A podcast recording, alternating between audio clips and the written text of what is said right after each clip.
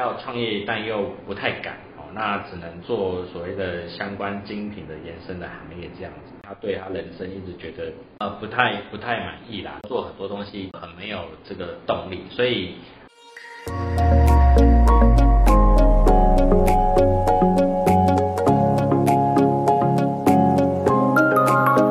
欢迎收听福袋运来，本节目是结合嘉兴子牙、三爪稳健财务军务、和谐关系师的共同主持，透过分享真实的个案故事，让你此生福袋运来。你准备接福袋了吗？我们开始喽！跟大家分享哦，一个个案是大概是四十五岁的女性，那本身是呃做精品的行业。那想要创业但又不太敢哦，那只能做所谓的相关精品的延伸的行业这样子。那他来找我主要一个部分，实际上是因为他对他人生一直觉得嗯呃不太不太满意啦，然后做很多东西就呃很没有这个动力，所以在某个面向来说的话，他就觉得说有没有一个新的可能性啊？因为他在家的话，其实。因为他以他背景来说，他其实背景是蛮不错的啦哦。因为本身来说，他们家其实也是做做这个相关的行业哦，也有相关的资源哦。那从小其实都是在一个比较富足的环境长大啊。但长大了以后，其实他会有几个面向，呃，在工作上常常会遇到一些状况哦。第一个部分事实上，他在工作上的话就会呃比较容易所谓的抱怨。哦，所以抱怨的部分的话，就是他遇到很多的问题的时候，他常常就是会去抱怨东抱怨西，哦，但自己又要拿不出力量，哦，拿不出力量去做一些改变，哦，所以他来找我的部分，实际上他对他的生命中，他觉得很多东西他没有什么动能，想要来改变这样的情况，哦，所以后来我就给他的一些的建议跟一些的方向，哦，那第一个部分一定是要去改变他呃习惯抱怨这件事情，那。有的人说抱怨其实是一个很好的一个发泄的管道啊，呃，没错哦，因为我们其实心中有一些的不舒服的感觉哦，这一定是要讲出来。所以讲出来是因为你内在有些情绪如果过于压抑的话，它长期间其实是让我们的身体其实会负担很大，那长久下来的话，其实就会生病。哦，所以呢，实际上来说的话，每一个人其实是都要所谓的适度抱怨，这是需要的。那当然，抱怨这件事情有很多的形式啦，哦，你可以跟你的好朋友讲啊之类的，这样子就好，因为他稍微有是需要一些出口。那如果遇到每一件事情都抱怨的时候，其实坦白说了，对于生命来说的话，它反而会很耗能量。所以耗能量是我们只会看这个表象。哦，来去做就是就是觉得说啊谁谁谁又对我不好啊，这个大环境对我那么不友善啊，怎么样怎么样哦，会有很多的负面情绪一直在里面。那长久下来的话，其实我们能量会越来越低落，然后我们也会很耗上能量哦。所以第一件事情，我就引导他说，诶，那你有没有看到为什么你会那么喜欢抱怨哦？你遇到这个瓶颈，因为。抱怨是一种习惯，那如何终止这个习惯？有时候就是要去改变我们的思维回路哦。所以呢，其实呃第一件事情，我就请他说，哎，以后你如果有要开始抱怨的时候，或者说有觉察到自己在抱怨的时候，你就立刻先吸两口气。那或者是呢，就是故意捏自己一下，哎，去提醒自己说，哎，对我好像开始要在做这件事情，或已经在做。那如何开始？先中断一下。啊，那这件事情呢，要开始改变，其实没有那么容易，因为毕竟已经说的生命已经呃到四十五岁了，已经抱怨了二三十年了，要意识的改变，其实还真的不容易哦。所以一件事情是说，先让自己有一个中断的行为模式，就好像 NLP 啊，先中断自己的行为模式。那第二件事情呢，诶，中断了以后开始，你可以深深深呼吸。哦，两三次甚至五次以上，让自己先静下来。那静下来以后呢，去观察、去觉察，说，哎，对啊，针对这个世界，为什么我们会有那么多的情绪？哦，所以那么多情绪，比如说，呃，有可能今天说的有可能是，呃，在职场很常遇到说，可能老板就随时要插件叫我们做其他事情，然后常常不按牌理出牌。所以我们在执行人员就会很常遇到很多的状况，我们就会被就是牵来牵去哈，被搞得就是不知道方向，所以就就是搞得很混乱。哦，所以在这种情境下的话，当然遇到就是一老板又要插电进来，要叫你做什么事情的，我们当然情绪又会起来说，哦，老板又这样，哦，老板又那样，那其实都很正常。可是重点来了，那下次再遇到发生的事情的时候，反而就要看到说，诶，对啊，为什么我没有办法很心平气和看待这件事情？哦，是在说，是因为我在做事的时候，我是没有办法接受变动的嘛？好，这是第一个观点。那第二个观点是说，还是其实我很照。就是我的做事方式一定要照着我的做法 SOP 做执行，所以今天有任何改变的时候，其实上我是没有办法应付跟接受的。所以也就是说，回过头来，可能我个人的弹性是不够的哦，我没有办法去呃让很多东西有个弹性做处理，而是就是一定要照着一条路径走。那这时候其实是反过头来说，哎，如何我们可以来扩大我们如何去把每件事情都有一些弹性容错的方式去做处理。然后也可以把每件事情都做好。那什么时候才算过关呢？其实我一直说，呃，一个事件进来呢，当我们可以很心平气和看待它的时候，那表示你这样的功课它才真正的过关。哦，所以我也给这个伙伴一个呃比较大的一个挑战，说，哎，当下次他遇到遇到抱怨的时候呢，他就先深呼吸完以后呢，然后呢重新去看到说，到底这个事件到底撞到他什么。然后就是换一个观点呢，去调整他面对这些事情的态度。那当然，你这个事件过关的时候呢，他就是开始就会觉得他说，哦，原来很多事情他已经可以游刃有余，然后去很顺畅去做处理。那在下一个阶段，其实就要考虑干嘛？考虑他是否要换行业、换职业。哦，为什么？因为其实有时候在这种环境底下的话，做的久的话，其实我们也会耗能量。哦，不是说。因为我现在讲的部分，其实上坦白说，是从我们的内在去觉察到底我们哪些功课要去做。那当然我们做完的时候，反过头来是，那有时候我们的环境其实是不友善的。那在这不友善的环境之中的话，我们当然不要再待下去，我们就可以离开。但离开的前提是我们有把我们的功课做完。但太多的伙伴其实是没有把自己的功课做完，一直在换环境。那当然，你的功课没做完，环境其实说真的，外境一直不会变，因为不会变是我们内在没有变，哦，所以你才吸引到这个下一个工作一样，这个老板的个性一样，然后又一直在就是来强加很多的工作给你，是这样。那当我们可以去过这关卡的时候，很多的东西他才会开始做一些改变啊，哦，所以他在听完的时候，他其实就是呃回去做一些调整跟改变。那当然在生活上也呃获得蛮好的一个的。的调整哦，就是他对看待很多事情，他也慢慢的做一些的呃，有蛮多的一些收获。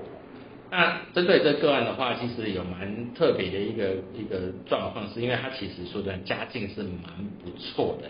哦，因为毕竟这是赚做精品行业，然后家里其实以前也是做精品行业，所以家里其实也是算还蛮蛮有钱的哦。那这时候呢，其实我们就要请到我们的军务哦。因为在财务上面的话，因为我想就是其实呃这个，毕竟他现在是四十五岁哦哦，难保他再过个十几二十年哦，呃父母亲可能呃因为呃生命毕竟生命是有限的哦，那到哪一天真的离开了以后，那小孩子就是当他接收到一笔这个呃我们不要说庞大的遗产，至少说接受到一笔额外资财哦，可能是一栋房子呢，或者是一笔钱的时候。那我们该来如何去处理？因为其实说真的哦，这个有时候遇到这样的状况的话，呃，临时或者就是说很意外的来到我们的身边的时候，这个钱我们要怎么做处理哦？这时候就要请到我们军务给我们的一些建议。那我们请军务跟我们分享一下。好，好，那个谢谢师德，大家好。我觉得如果我们有机会可以有天上掉下来的礼物。然后这个礼物哈是透过继承，也就是说我们最亲爱的爸爸妈妈留给我们的，不管这个礼物是什么，我们都要怀抱感恩的心哦。那我我听过蛮多的哦，继承哦，继承有时候我们可能会继承到珠宝、首饰、古董、字画，因为那是爸爸妈妈他们以前以前他们的兴趣喜好，或者说朋友欠他钱拿这个来交换的，这个真的都有。然后当我们拿到的时候，那个诶。真的傻眼，因为对这个也不懂，然后这个还要换现金，会花了一点时间。然后甚至话，甚至说，一还是会继承到房地产。而这个房地产的话呢，如果不是我们自己一个人继承，是跟别人共同拥有的，哦，你这个要把它换成现金的话，也会需要一点时间。或是说这个房地产的话，它可能不在台北哦，它可能在金门，或是说在台南，或者是老家，完全不能卖的，因为那是 key gate。所以我我举例，所以就是说这个礼物有可能很多很多种状况，所以呃我还没有讲到那个被那个继承人的喜悦之前的话呢，我会建议哦，被继承人当这些东西都在我们名下的时候，一定要我们自己处理，不要把这个处理的麻烦丢给下一代，因为他们真的处理不来，他们会处理不来的。好，因为我我想我们的我们的听众应该也是有这种人，就是说，怎么会有东西给下一代的？但是。其实，我如果我是继承别人给我东西的人，我最喜欢的其实就是现金。为什么？因为现金可以变成我任何一我喜欢的东西。所以，如果我们的继承是一笔现金的话，我真的觉得那是最好、最开心，也是我们的上一代他给我们最好、最好的礼物。这是一个。然后另外一部分的话，我想要提醒大家，如果我们有继承的话，遗产税大概六个月内就要申报完成。如果来不及的话，你顶多可以延长一次三个月。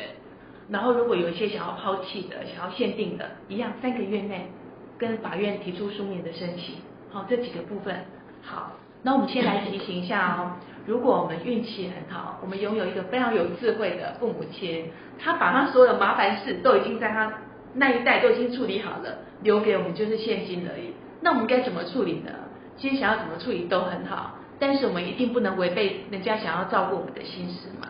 所以我觉得每一个人一定要了解自己。为什么了解自己呢？因为你要知道我们到底有没有管理钱的能力，这很重要哎。如果我已经活到呃四十五岁了，我想我应该要知道这个钱放在我口袋比较好，还是放在别人口袋比较好。我讲放我讲的时候放在别人口袋是我请别人帮我管理，当然我请别人帮我管理的话呢，他一定是专业的经理人。他一定是专业的机构，我们一定要有个心理准备，就是你要请人家帮忙管理钱，一定要付管理费，不要这个又舍不得，因为他能够好好的让我们一辈子都能够很开心的放心的用钱，所以第一个要区分自己能不能管理啦。如果我们是属于说，嗯，其实我们是一个非常呃非常有规律而且自制很好的，我们能够自己管理，那我真的觉得也很好啊。首先，我们这笔钱的话，我们大家就分两个。第一个，每一个人一定会老，而且老了以后的生活会老多久？到最后，最后过世，其实这段期间的话是很难用现在的平均寿命来计算的。所以呢，有一部分的钱一定要准备自己当自己的退休金，真的一定要安排自己的退休金。然后目前来讲话，如果我们是一个自己管理很好的人，那我们有另外一笔钱的话呢，或许我们会想要去圆梦创业。为什么？因为我们就在等这一笔钱。是。对。就创业跟圆梦，然后做投资，然后这些这些部分的话，当资产去增加部分，就是靠我们过去的累积的能力跟自我的自制力，所以我们就要自己管理。然后，但是我们还是要切一部分去养我们未来的以后的自己啦。然后目前来讲的话，我觉得比较没有风险的，找保险公司的商品会比较简单。但是找保险公司的商品，请也不要去找那种投资型的，因为它一样跟着外面的市场的商品。一样在做变动，这是一个哦，呃，就是找没有风险，然后保险保就是保证给付的。然后另外一个部分的话呢，也就是说，如果我是从小爸爸妈妈很多东西帮我安排好的，那我也不大需要花太多时间去去去拥有太多的自制力或是管钱的能力。那么的话呢，我觉得有一个机制就很适合我们，那叫做信托。我们可以找金融单位找找。律律师，然后请他们，我们写一个非常非常好的一个信托的起付的条件。那当然啦，由我们自己来安排的。然后前前面会有签约金，然后后面的话会有开始管理费哦。只要信托安排好，那我要怎么用钱？对方协助我，这个找个信托机构，这个就 O OK 了。这是一个信托的部分。然后另外一个部分的话呢，我们还是要想到为自己送终哦。为自己送终的部分，可能包含，呃，不要讲老了哦，我有可能是因为生病、意外，或是我自然年年老，我会有失能、失智这种状况。那我如何这笔钱到最后还是能够，虽然不是我在管理，但是他到最后他还是会用在我身上，一样能够满足我的长辈他想要照顾我的心情，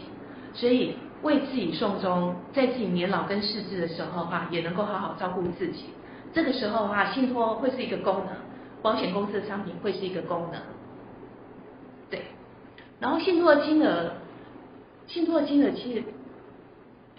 大大小小都可以啦。都可以支持，因为想要问一下军务说，因为一般一般民众会觉得说信托这个应该是要呃富可敌国啊，几亿几十亿啊，然后才去做信托。那金额的部分，这个一般来讲话，信托的费用啊，大概第一第一次的话，要因为要写个签约金嘛。所以第一次会有一个成立契约的费用，你你想想看哦，我们跟银行贷款，他第一次的话，他也会有一笔，可能是五千或一万块。嗯，对啊，看贷款金额。对，就差不多那个差不多那个金，他绝对不会吃掉我们大大太多的本金。之后的话开始管理，也就是说，我们当初写好，我每个月我要凭什么样的单据，我要凭什么凭什么样的支出，我可以从我的信托里面的钱拿钱出来，他们要帮我管理。这时候信托费用可能会是千分之二、千分之三、千分之一，看金额那是可以谈的。是。然后随着我们我们活的时间的久，如果我们的本金就是信托的基金比较小，那它当然有可能到最后就会结束，所以它会有个期限啊。那当然它多跟少其实都是可以做的，只是那个成本衡量起来，我们觉得要不要，然后能不能达到我们想要的效果，那个那个都是可以讨论的。可是起码它会多一个机制。协助我们在管理钱，是，对，嗯，感谢军务的分享。我想就是说，呃，我们也都希望我们人生之中可以有一笔所谓的意外之财啦。那呃，针对这个案的话，还有另一个面向，想要就是请教我们沈转哦，因为这个案其实蛮有趣，说因为虽然他生长在比较富裕的家庭，那刚才也讲他很常抱怨，那另一个面向其实他在呃，就是他其实做了很多事情都还蛮没有动力的，就懒懒的这样。那主要的部分其实是来自他没有什么自信心。那针对这一点的话，我们想要请教 Sandra 说，哎，他在他辅导个案的过程中啊，如何去增加自己的自信心？嗯，好，其实啊，我觉得很多人啊，他没自信，这个是一个大家都会遇到的事情。那其实统称我们叫做没自信，可是其实他并不是全部百分之百都没有自信。就是像好像这个个案的，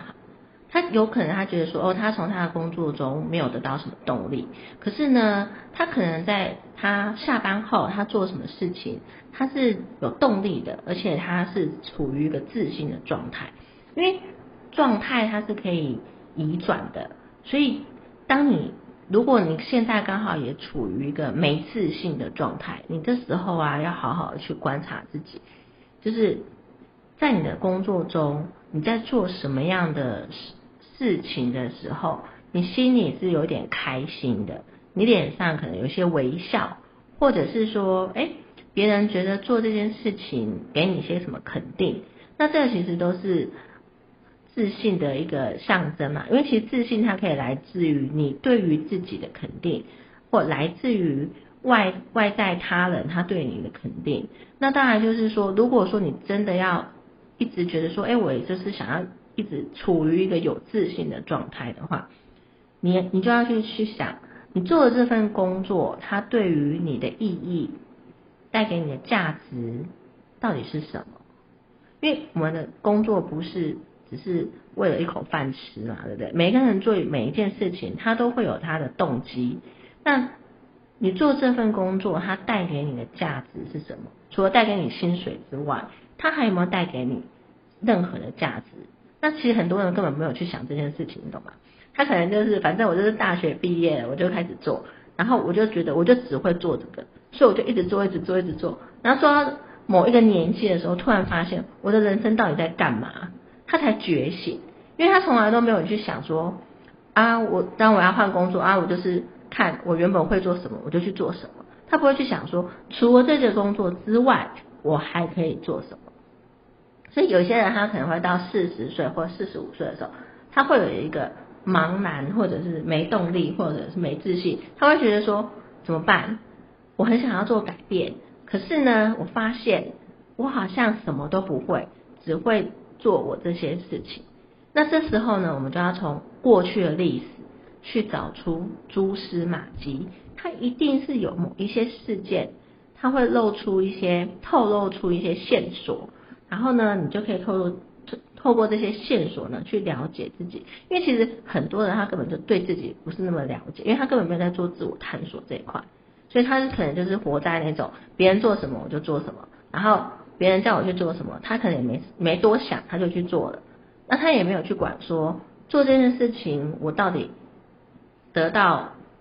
是开心还是他对我什么意义，然后带给我什么价值，所以完全都没有的人真的很多。所以如果你刚好也是处于属于这样子的人的话，我都会跟个案讲说，哎，那除了假设说有一天你不用烦恼钱的事情，你想要去做什么事？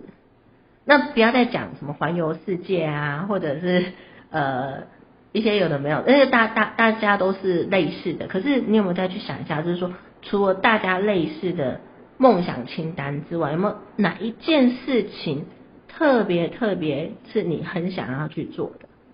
那你就要去问自己说，为什么这件事情你特别想去做？像我之前有个个案，我就问他说，哎，如果你不用去考虑金钱的话，你特别想要做什么？他说我特别想要写一本自己的书。因为他本身他就是一个很喜欢写作的人，而且他的文笔真的很好。那我就说，哎，那你有没有发现说，因为其实他有透过他的文笔去做一些采访啊，然后呃，他看他写一些专业的文章。那其实这个其实就是，当他做这件事情的时候，他会有成就感，而且做这件事情对他来讲是有意义的。同时呢，他也可以透过写作获得一些自信。只是说，在以前他从来没有发现这件事情。那为什么他会没有发现呢？因为他就没有一个人去做引导他去做这样的思考，或做这样回顾，或做这样收呃收敛，所以他就没有发现嘛。那当你发现的时候呢，你就会多对自己多一些肯定，然后呢，你就会发现，哎，我好像对自己有一些自信了。那当然呢，就是你还是要去设一些目标，因为透过一些挑战。然后破关，然后你就是可以达到那个目标。那这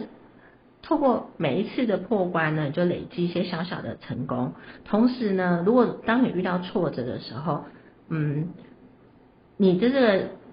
这件事情对你的价值跟意义呢，它其实就是一个你去克服挫折的一个养分。那其实很多人他都没有这样的思维，因为他根本就没有想要去往里面找，就是从自己过去的例子去找。从自己的内心去找，大部分人都是从外面找这样子。那你从外面一直找一直找，其实找不到你要的东西。你的自信是在你的内心里面，不是在外面的世界的。对，所以所以我会觉得就是说，假设你现在刚好也是处于一个这样的状态啊，我会建议你就是说，好好的去找一个他的聆听能力跟他的提问能力是很好的人，因为要先听。听出你的那些弦外之音，然后呢，透过你讲的东西，他再去做提问，去帮你做呃收纳，然后呃应该是说，把你内心的房间先整理干净，整理干净之后呢，你就会知道哦，我的房间里面有什么，然后做哪些事情是让我觉得又有自信，然后又有成就感，然后又很有动力的，因为其实一定都有，只是。你的房间太乱了，所以看不出来这样子。好，我们谢谢森爪的分享。我想就是刚刚森爪有提到一个部分是很重要，就是说如何先把自己的内心的这个房间呃整理干净啊，然后可以呢邀请另外伙伴来辨识一下，说咦我们的那个这个心理的房间有哪个东西实际上是很有价值的。然后把它找出来，因为刚才申主老提到一个一个状态，其实是是我们的价值或者说我们内在自信是可以被呃转移的跟转化的，但我们有没有找？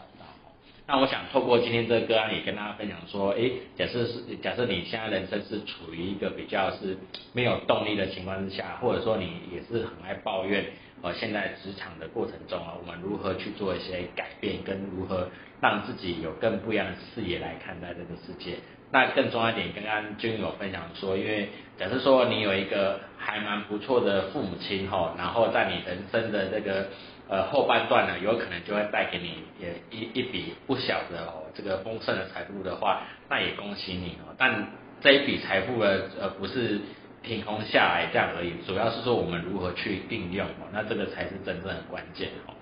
好，那今天的分享就到这边，那谢谢大家的聆听，谢谢大家。